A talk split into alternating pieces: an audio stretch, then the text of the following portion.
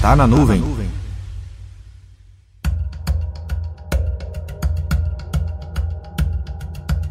Um dos lugares mais incríveis que pude conhecer foi o estado do Amazonas. Tive a sorte por algumas vezes o voo ser pela manhã e em determinado momento era possível ver bem do alto a nossa imensa floresta.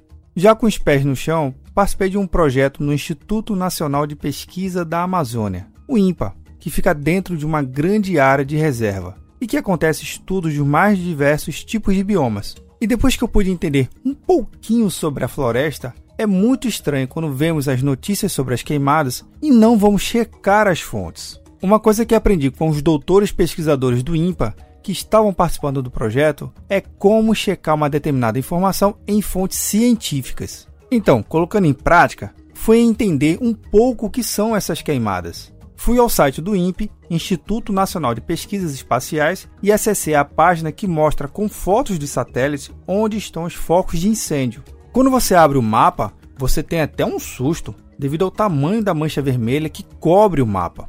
Depois eu lembrei de um recurso e notei que a grande mancha era na verdade milhares de manchas pequenas. Sabe que recurso utilizei para entender o que são focos de incêndio?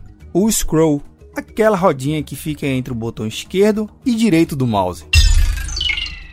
Meu nome é Vinícius Perro do Papo Cloud, e esse é o Tá na Nuvem. Acesse papo.cloud para esse e outros conteúdos.